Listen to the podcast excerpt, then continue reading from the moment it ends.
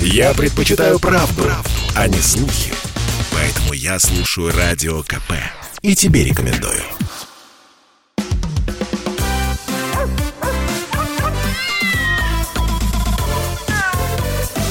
Вот такая зверушка. Здравствуйте, друзья. Радио «Комсомольская правда». Суббота, как обычно, в это время мы говорим о братьях наших меньших. Меня зовут Антон Челышев. Сегодняшний выпуск будет посвящен глобальному исследованию, которое называется «Индекс бездомности». А, компания Mars Petcare провела действительно очень большое исследование а, феномена бездомности в разных странах мира, и Россия попала в число этих стран, их всего 9, на самом деле это первый такой индекс, и э, очень интересно будет, э, изначально, э, собственно, очень интересно было узнать, а, а, а как формируется бездомное поголовье в России, как мы к этому относимся, а как это, как, как это происходит и как к этому относятся жители других стран мира, каких именно стран и вообще другие подробности, связанные с этим исследованием интересным, мы рассчитываем получить сегодня в течение э, всего часа, получить и обсудить с директором по работе с государственными органами и общественными организациями Марс Петке, доктором ветеринарных наук, профессором Марианной Ануфриенко. Марианна, здравствуйте, рада вас приветствовать в нашей студии вновь. Добрый день. Я очень рада приветствовать и вас, и всех радиослушателей.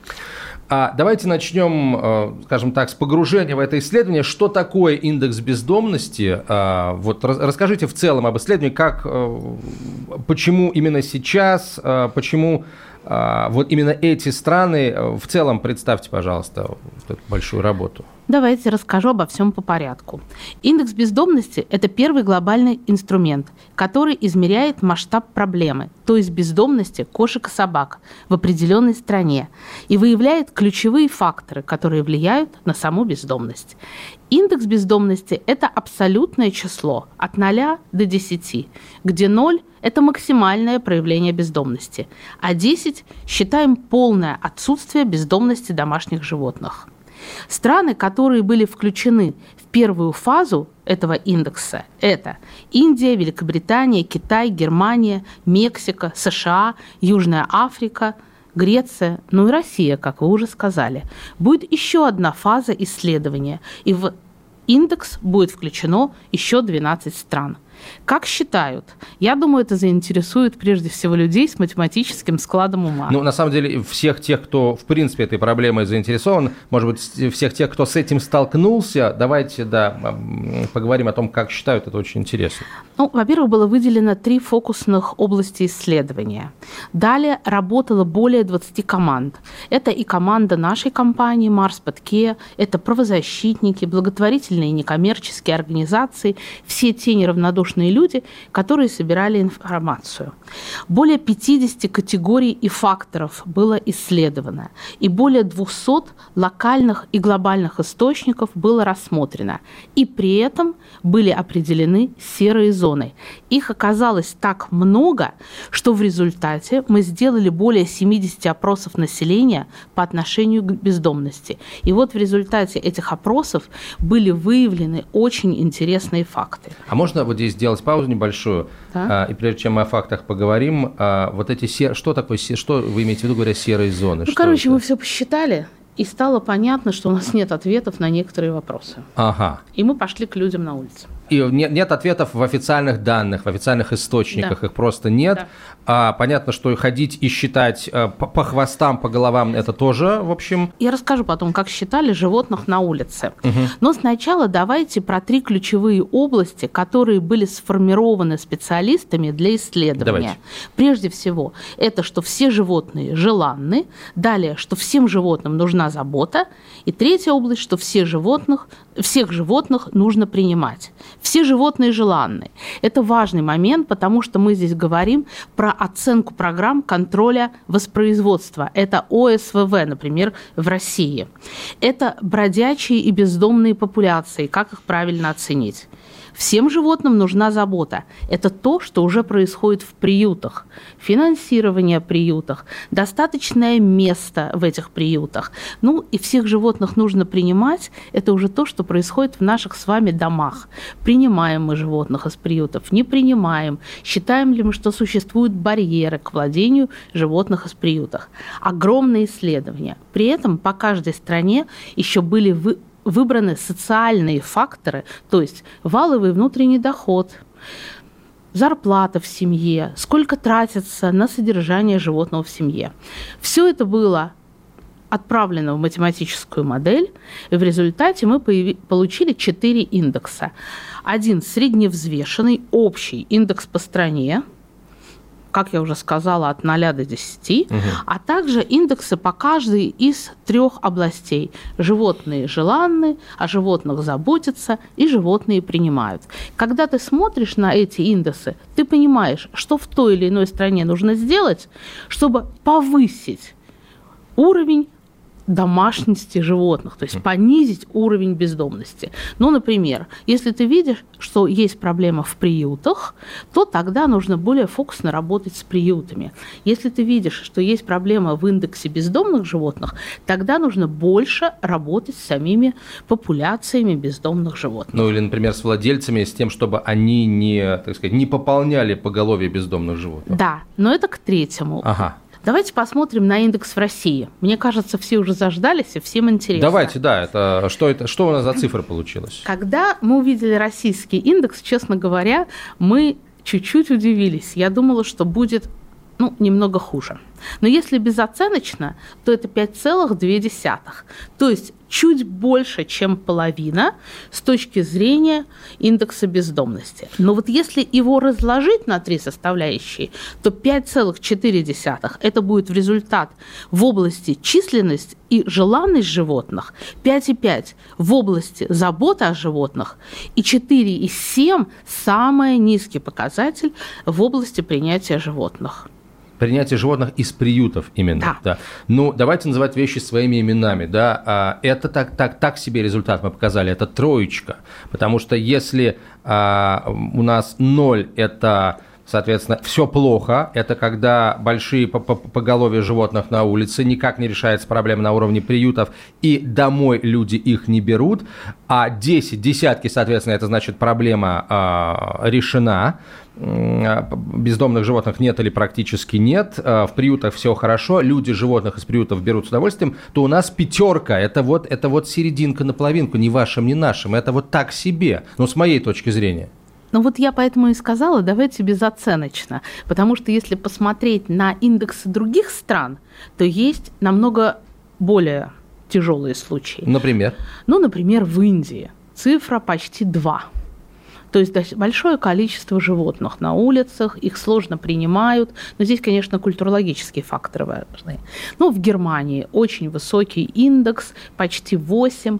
И, конечно, можно говорить о высокой культуре страны и в том числе про высокий уровень исполнения законов об ответственном отношении к домашним животным. Но еще интересен не только индекс, интересны абсолютные цифры. Сколько в России бездомных животных? Эта цифра 4,1 миллиона. Много... Кошек и собак. Кошек и собак. Много это или мало? Скажу вам, не очень много, если посмотреть на другие страны. Это 6% от популяции животных-компаньонов, кошек и собак, которые зарегистрированы в России. Ну, популяция 67 миллионов. Поэтому на первый взгляд 4,1 миллиона – это не так много. Но вот если эту цифру разделить, то будет примерно так. 3,2 миллиона – это количество бездомных кошек, находящихся на улице. Мы уже говорили с вами один раз, что Россия – это кошачья страна. Да, кошек, кошек много. Больше. Кошек любят в России, их подкармливают. Мы сейчас, наверное, об этом еще поговорим. И ну, в общем, одна кошка за сезон позволяет генерить огромную популяцию животных. Собак, живущих на улице, это 735 тысяч. Кратно меньше, но собаки больше видны, на территории наших городов и сельских территорий. И 144 тысячи бездомных животных уже не являются бездомными. Это кошки и собаки, которые содержатся в приютах. Мало.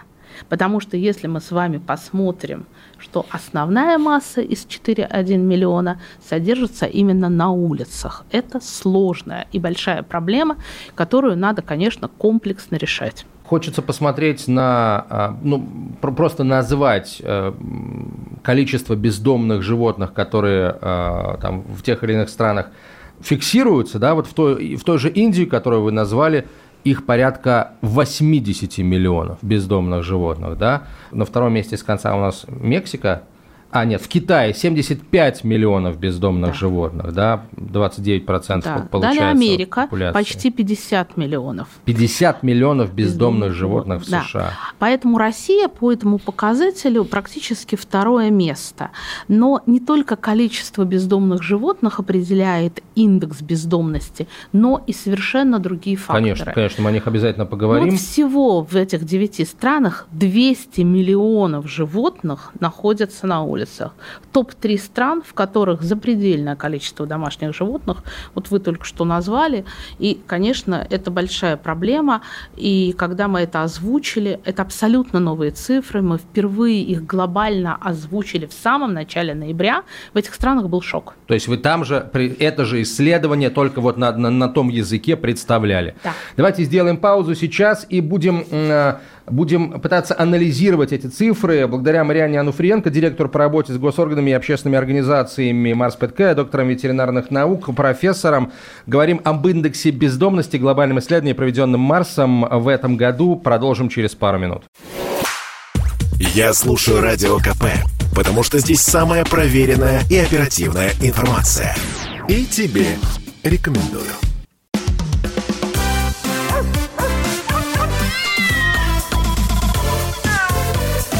Вот такая зверушка.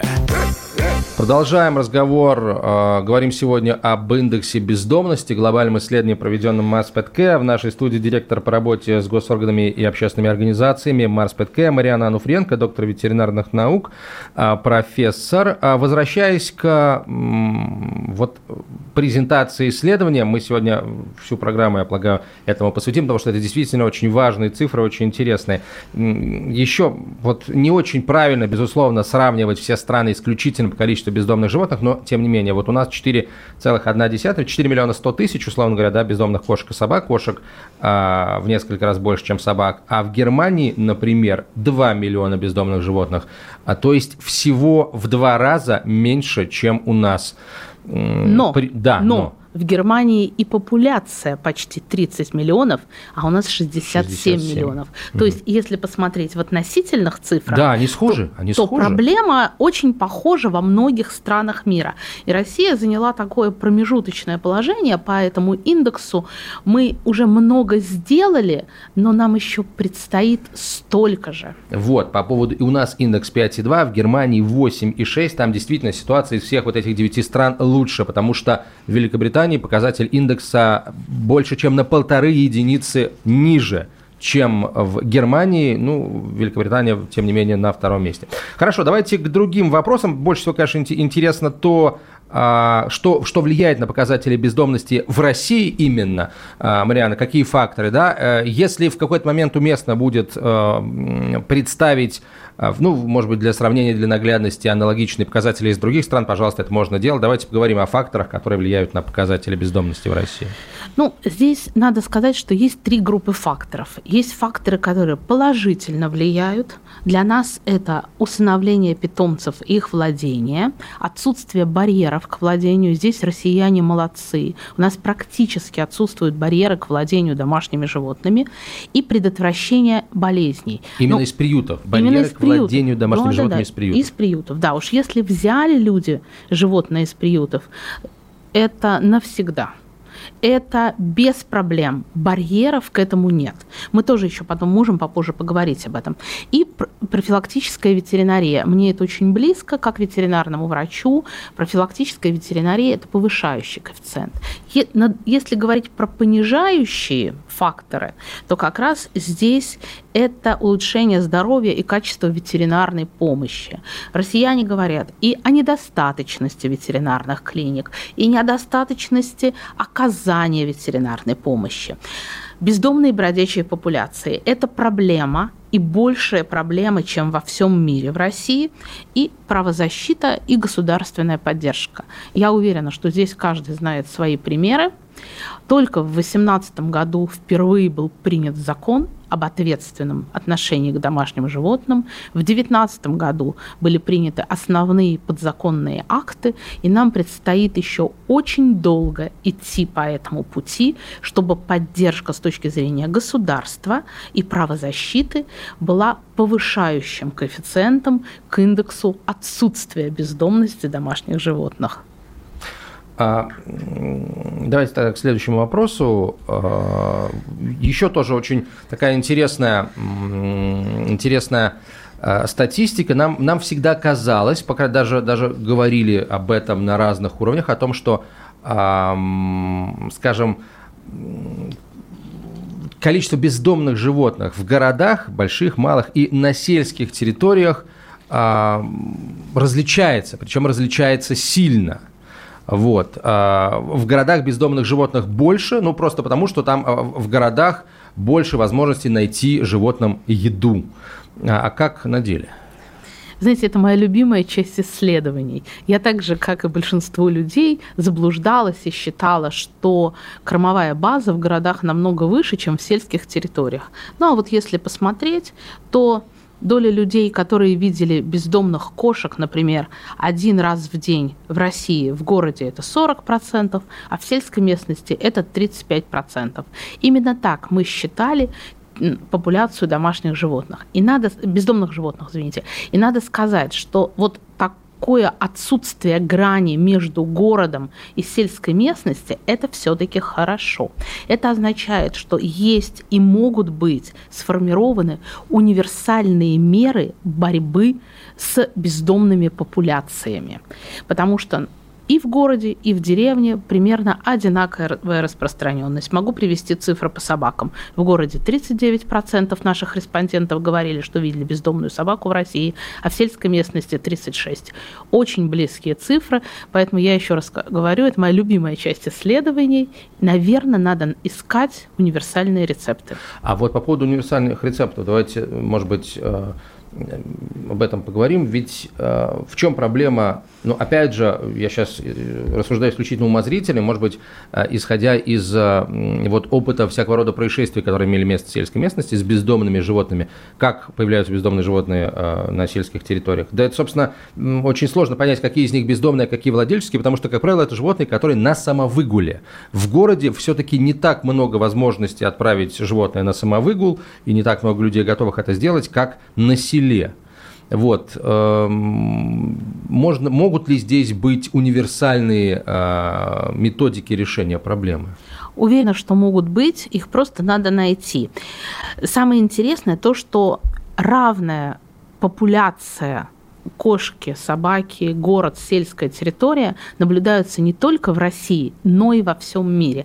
Соответственно, эти решения нужно просто находить. Сначала это надо признать, а потом начинать искать решения. Потому что нам до этого всем казалось, что ну, в городе это будут одни решения, на сельской территории другие решения. Достаточно вспомнить кормовую базу в виде помоек в сельской территории. Все бездомные животные, мне кажется, находятся с ними. Наверное, здесь еще важно, как россияне при этом относятся к наличию бездомных животных и насколько это отличается от всемирных вот цифр или цифр других стран. Ну вот по глобальным цифрам 26 опрошенных по всем странам видят же бездомных кошек, по крайней мере, один раз в день. А вот в России эта цифра 39%. То есть на улицах мы видим большую популяцию, чем в других странах. Такие же цифры по собакам 24 и 42 соответственно. При этом россияне, как и многие владельцы других животных в других странах, считают, что животные могут быть агрессивны, могут являться переносчиками заболеваний, представляют опасность для собственных питомцев – могут быть опасны для людей или опасны конкретно для меня. Да, цифры разнятся. Да, главное, о чем все говорят, что бездомная популяция – это переносчик заболеваний. Но, тем не менее, это и мифы, с одной стороны, и факт, с другой стороны. Бездомная популяция, безусловно, не индифферентна к тому ареала распространения, где она находится, но при этом является частью экосистемы.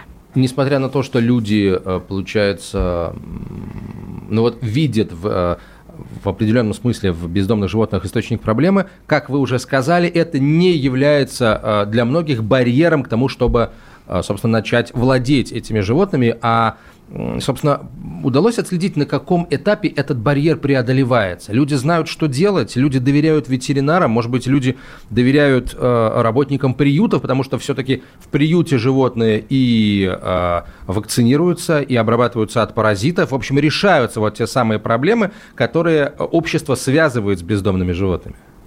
Здесь вы знаете, такой многокомпонентный пирог. Все начинается, конечно же, с помощи на улице – что происходит во всех странах и где Россия не является исключением? Мы помогаем бездомным животным на улице. Думаю, что многие наши слушатели и сами это делают, и видят в магазинах людей, которые специально покупают корм или еду для бездомных животных.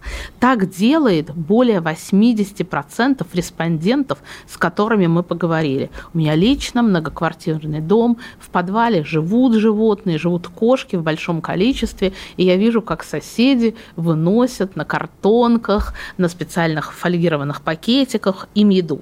60% россиян еще предоставляет воду животным. Цифра поменьше, чем во всем мире, но это понятно. Во-первых, у нас с вами сезон года тяжелый бывает. Во-вторых, у нас много воды на улицах. А в-третьих, мы живем в многоквартирных домах. И если еду можно на картонке вынести, даже на асфальт можно положить кусок колбасы или, например, пакетик корма открыть для кошки, то воду ты на картонке не вынесешь.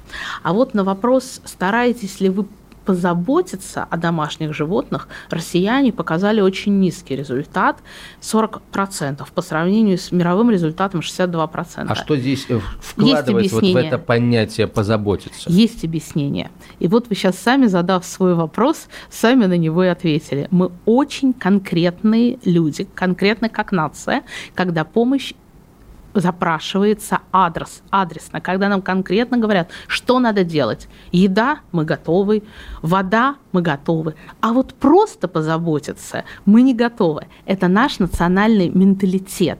И вот это единственная, наверное, цифра в этом исследовании, когда россияне оказались не так гуманны, можно так сказать, потому что мы оказались неконкретны. Все остальные цифры исследования говорят о том, что мы с огромным трепетом с огромным трепетом относимся к домашним животным.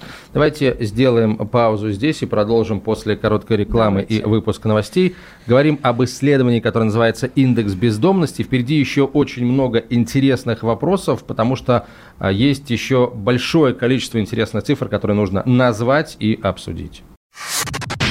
Работа не волк. Отдохни. Послушай «Комсомольскую правду». Я слушаю Радио КП. И тебе рекомендую.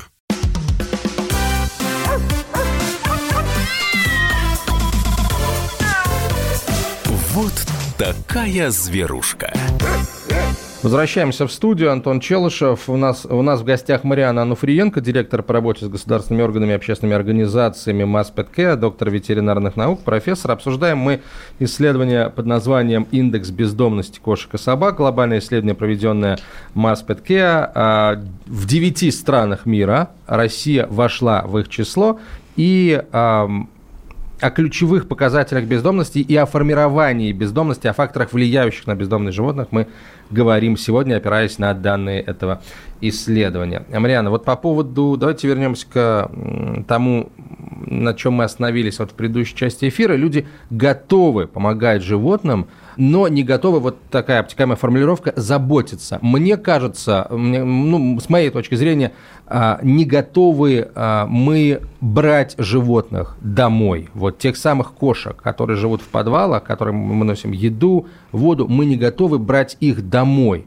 А, и я, если честно, не, не понимаю, почему люди готовы выносить, так сказать, корм, выносить воду, но не готовы сделать уже следующий шаг и полностью взять на себя ответственность за это животное. Мы лучше будем а, потом скандалить, воевать в социальных сетях, когда в, очер... в очередном подвале закроют вот эти а, продухи, так называемые, да, и кошки не смогут оттуда вылезать и туда залезать. Мы будем ругать э, работников системы ЖКХ, но сами не возьмем э, кошку домой. Я, как человек, у которого живет э, дома кот, который был бездомным, имею моральное право так говорить, потому что, э, ну, мне кажется, что вот здесь надо работать, да, либо все, э, что не решает проблему бездомности конкретного животного, а только утверждает ее, с моей точки зрения, плохо. Если человек кормит бездомное животное, но не забирает его себе, например, не, при том, что он может это сделать, да, или не помогает э, животному обрести свой дом, может быть, не у себя в квартире, а у кого-то другого, это плохо.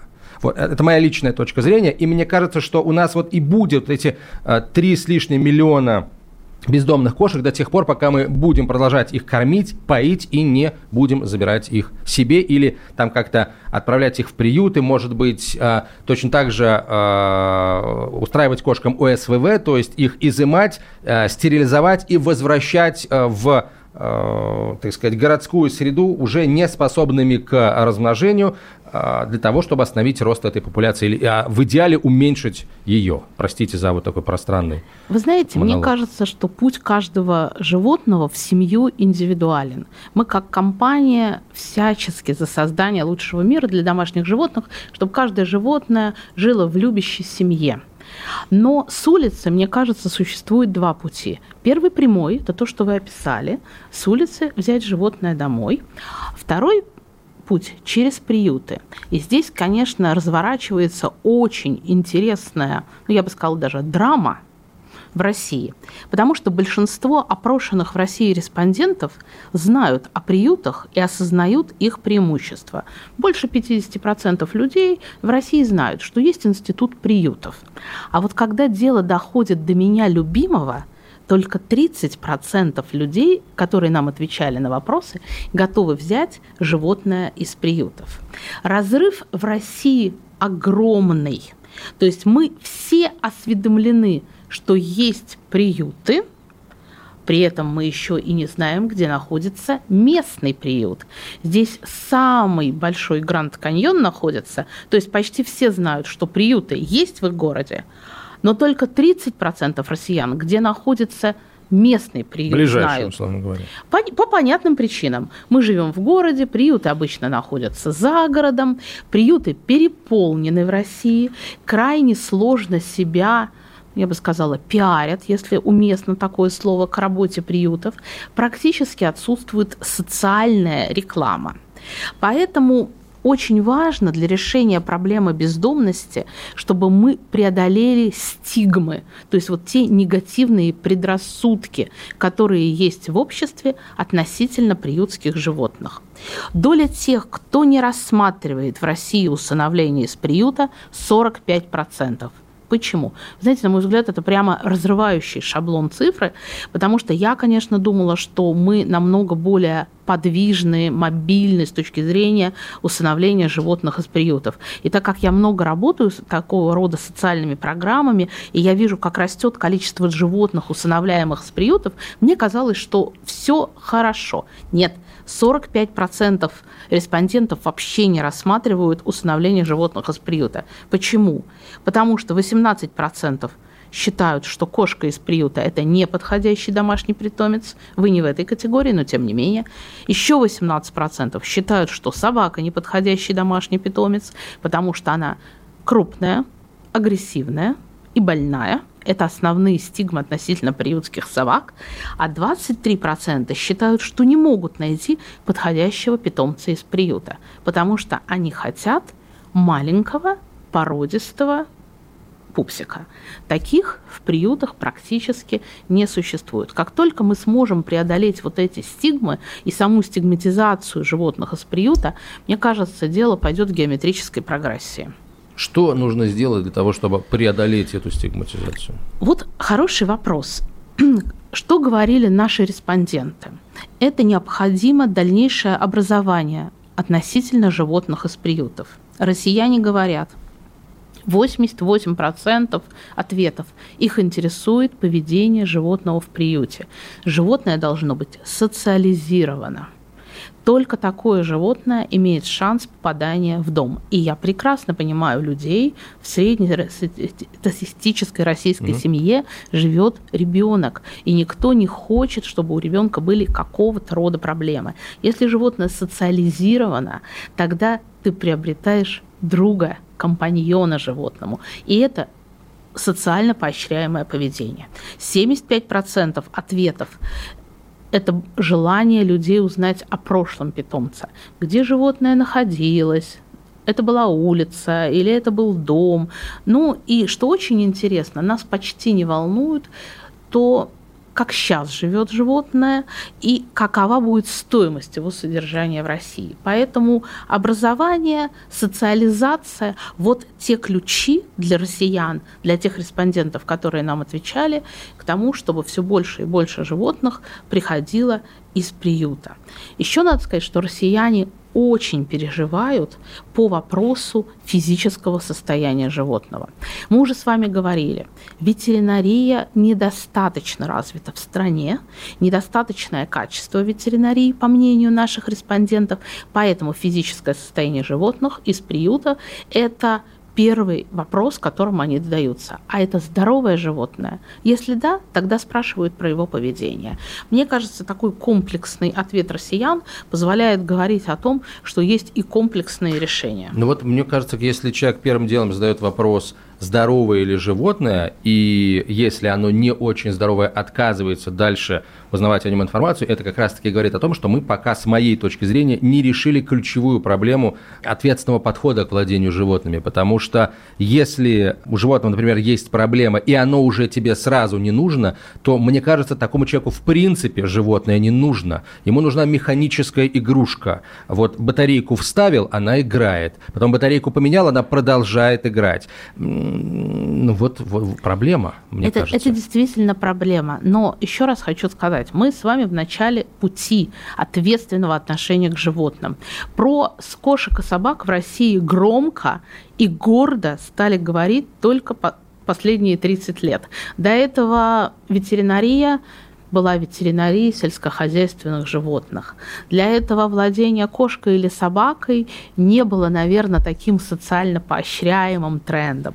Сейчас мы видим гуманистическое отношение к кошкам и собак. 85% респондентов говорит, что кошка или собака, содержащаяся дома, это друг, член семьи, компаньон. И вот в этой парадигме, конечно, у членов семьи не спрашивают, какое у них здоровье, а у компаньонов не спрашивают, какое у них поведение. Ты принимаешь кошек, собак как членов семьи, как компаньонов, ну уж тем более как детей, такими, как они есть. При этом, естественно, стараешься делать так, чтобы здоровье становилось лучше, готов, будучи готовым тратить на это время, деньги, искать хорошую, качественную ветеринарную помощь, а, точно так же, как э, ищешь качественную медицинскую помощь для своего близкого. А если, например, э, вот твой компаньон ведет себя не очень хорошо, да, точно так же, как если вдруг твой ребенок ведет себя не очень хорошо, ты прикладываешь максимум усилий своих для того, чтобы эту проблему решить решить, а не отказываться от компаньона, потому что вот он вдруг начал плохо себя вести. Просматривал исследования, может быть, я просто не увидел этих цифр, мне хочется понять, а какую роль играют власти, государственные, региональные, муниципальные в решении этой проблемы? Потому что, ну, например, вот мы говорим, вы сейчас сказали, Марьяна, о том, что мы по статистике не очень хорошо осведомлены о, о том, где находится ближайший приют, какие у него проблемы, какие там животные. Но ведь нет ничего проще, если, например, информация о муниципальных приютах будет э, подключена в систему много государственных услуг, да, в а, ну, ну, например, вот здесь, в Москве, там, да, человек заходит на портал МОСРУ, у него есть, э, например, э, в доступе информация о приютах, о животных из приютов, и если он, например, хочет взять животное, то система электронная, э, зная о том, в каких условиях живет человек, какой у него состав семьи, может подобрать, порекомендовать ему животное, и процесс этот пройдет, а, прозрачно, и, б, а, ну, математически точно будет подобран а, вариант для того, чтобы и животному, и семье было хорошо. Но это вот идеальный мир. Посмотрим, а, в таком ли мире мы живем, но после короткой паузы, связанной с э, рекламой. Оставайтесь с нами, это «Комсомольская правда». Я слушаю Радио КП, потому что здесь всегда разные точки зрения. И тебе рекомендую.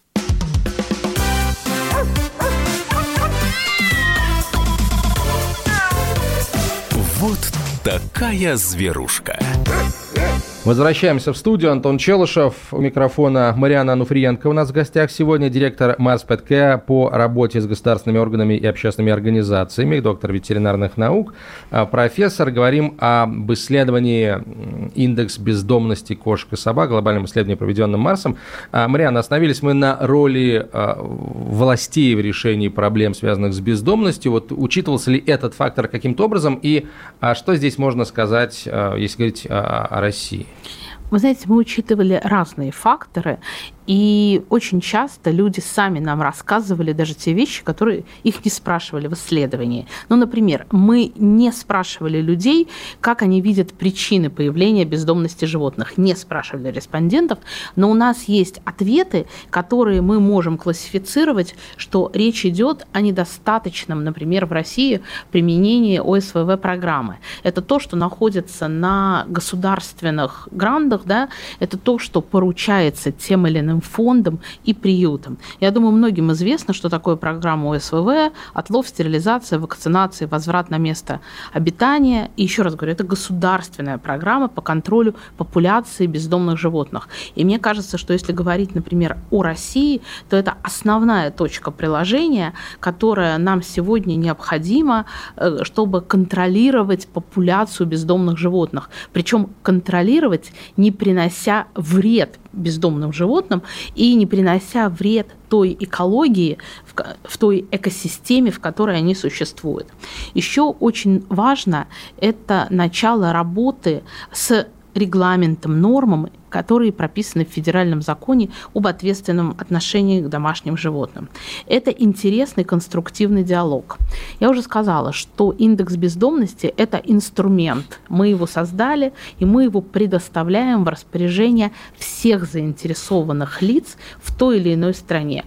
В нашем видении это государство, правозащитники, негосударственные коммерческие организации, коммерческие организации, а также все заинтересованные заинтересованные люди, которые безусловно заинтересованы, простите за тавтологию, чтобы стало как можно меньше бездомных животных и как можно больше животных обрели свой дом. Мне кажется, вот в такой парадигме нам надо двигаться. Путь сложный и не быстрый, но на него надо встать и по нему надо идти с точки зрения жителей России, могут ли э, собаки и кошки жить на улице нормальной жизнью? Вот как люди, как наши люди относятся к собакам и кошкам на улице? Они считают это нормальным или все-таки нет? Мы этот вопрос ага, задавали не только в России, интересно. но и глобально. Ну вот давайте посмотрим на ответы. Здесь Россия отвечает точно так же, как все остальные страны.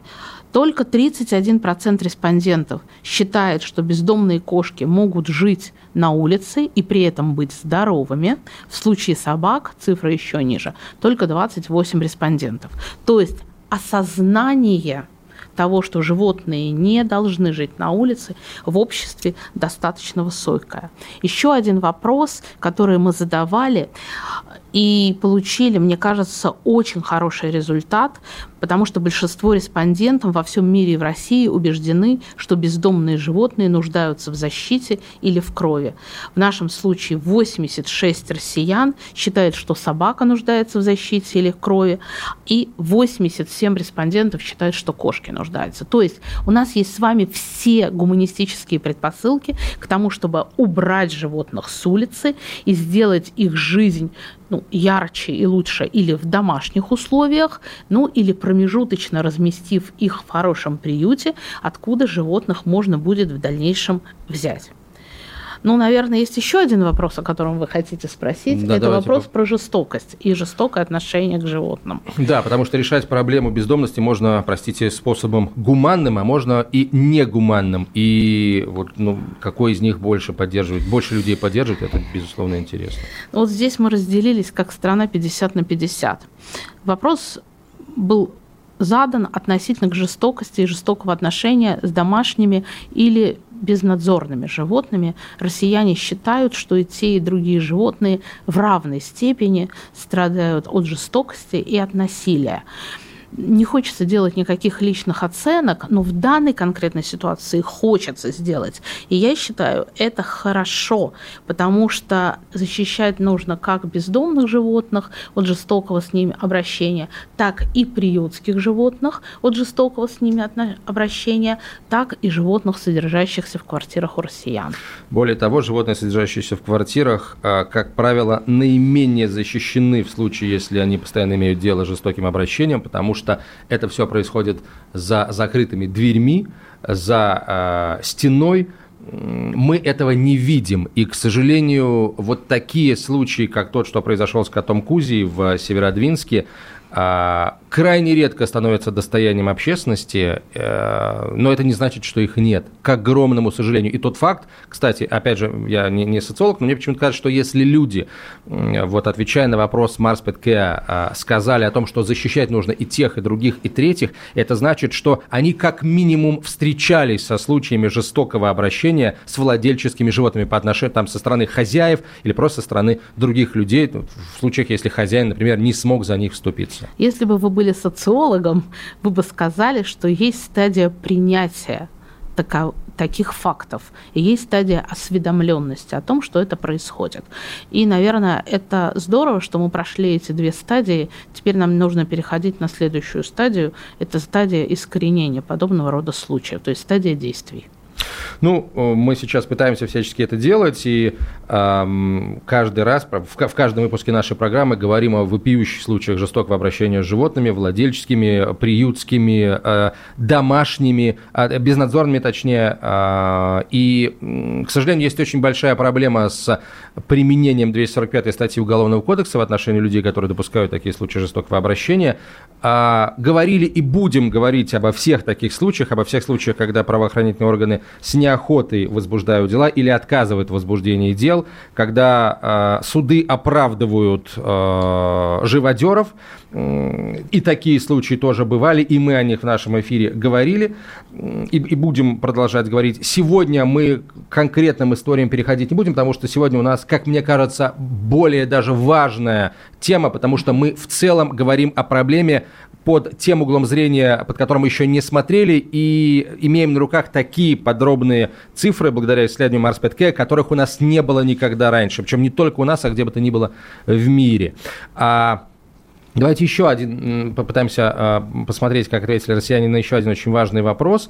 А что мешает нашим людям заводить домашнее животное из приюта, или э, даже не из приюта, да, может быть, подбирать его с улицы, или просто, просто э, покупать у заводчиков, например? Вы знаете, эту известную шутку «всех сгубил квартирный вопрос». Ну, это одна из основных это, причин. Это, это, это правда. Я, это я одна боюсь, из да. основных причин. И наибольшие барьеры, которые не позволяют нам заводить домашнее животное, это практические примеры, практические причины и причины жилья.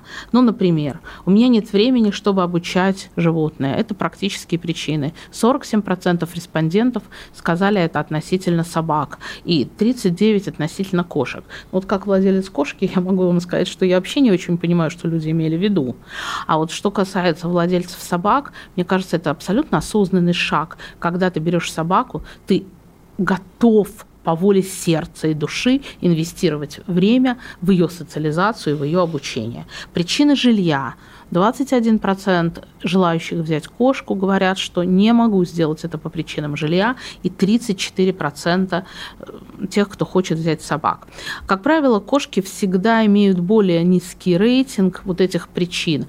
Барьеры к владению кошки легче преодолеваются в России, чем к владению собаки, за исключением одного, самого моего любимого. Это если у владельца аллергия, то 14% респондентов говорит, я не могу взять кошку. В случае с собаками это 8%, поэтому вот эта причина такая аллергическая, конечно, рулит. Еще нужно сказать, что мы с вами живем в многоквартирных домах.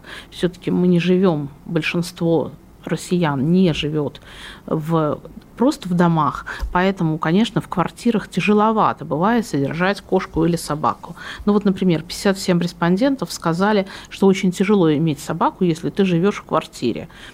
Ну, может быть. В случае кошек 25%. А какие меры необходимо принять России, чтобы полноценно решить проблему бездомных животных? Ну, или, скажем, в каком направлении двигаться, исходя вот из результатов, которые мы получили в исследовании? Но прежде всего, хорошо, что мы получили эти данные. Мы пытаемся ими активно поделиться, чтобы была вот именно стадия принятия данных. Из тех конкретных мер, которые видны, нужно всячески улучшать доступность и качество ветеринарной помощи. Это большой стопер для владения животными, прежде всего приютскими животными. Необходимо проводить активные и эффективные кампании по борьбе с бродячими популяциями. Это программа ОСВВ, мы в этом об этом уже поговорили. Социальная реклама приютов – это обязательно. Ну и, конечно, нужен диалог всех заинтересованных сторон. Я об этом уже сказала. Мы готовы, как компания, быть частью этого обсуждения, готовы делиться знаниями и опытом. А мы готовы быть площадкой для этого, э, э, этого диалога полилога, ну и, собственно, монологами тоже часто балуемся. Мариан, спасибо вам огромное. Директор по работе с государственными органами и общественными организациями Марс Петкеа, доктор ветеринарных наук, профессор Мариана Ануфриенко отвечала сегодня на наши вопросы и рассказала о глобальном исследовании а, индекс бездомности кошек и собак, которое провела компания Марс Петкеа в девяти странах мира, и Россия вошла в число этих стран. Берегите тех, кого приручили. Спасибо вам.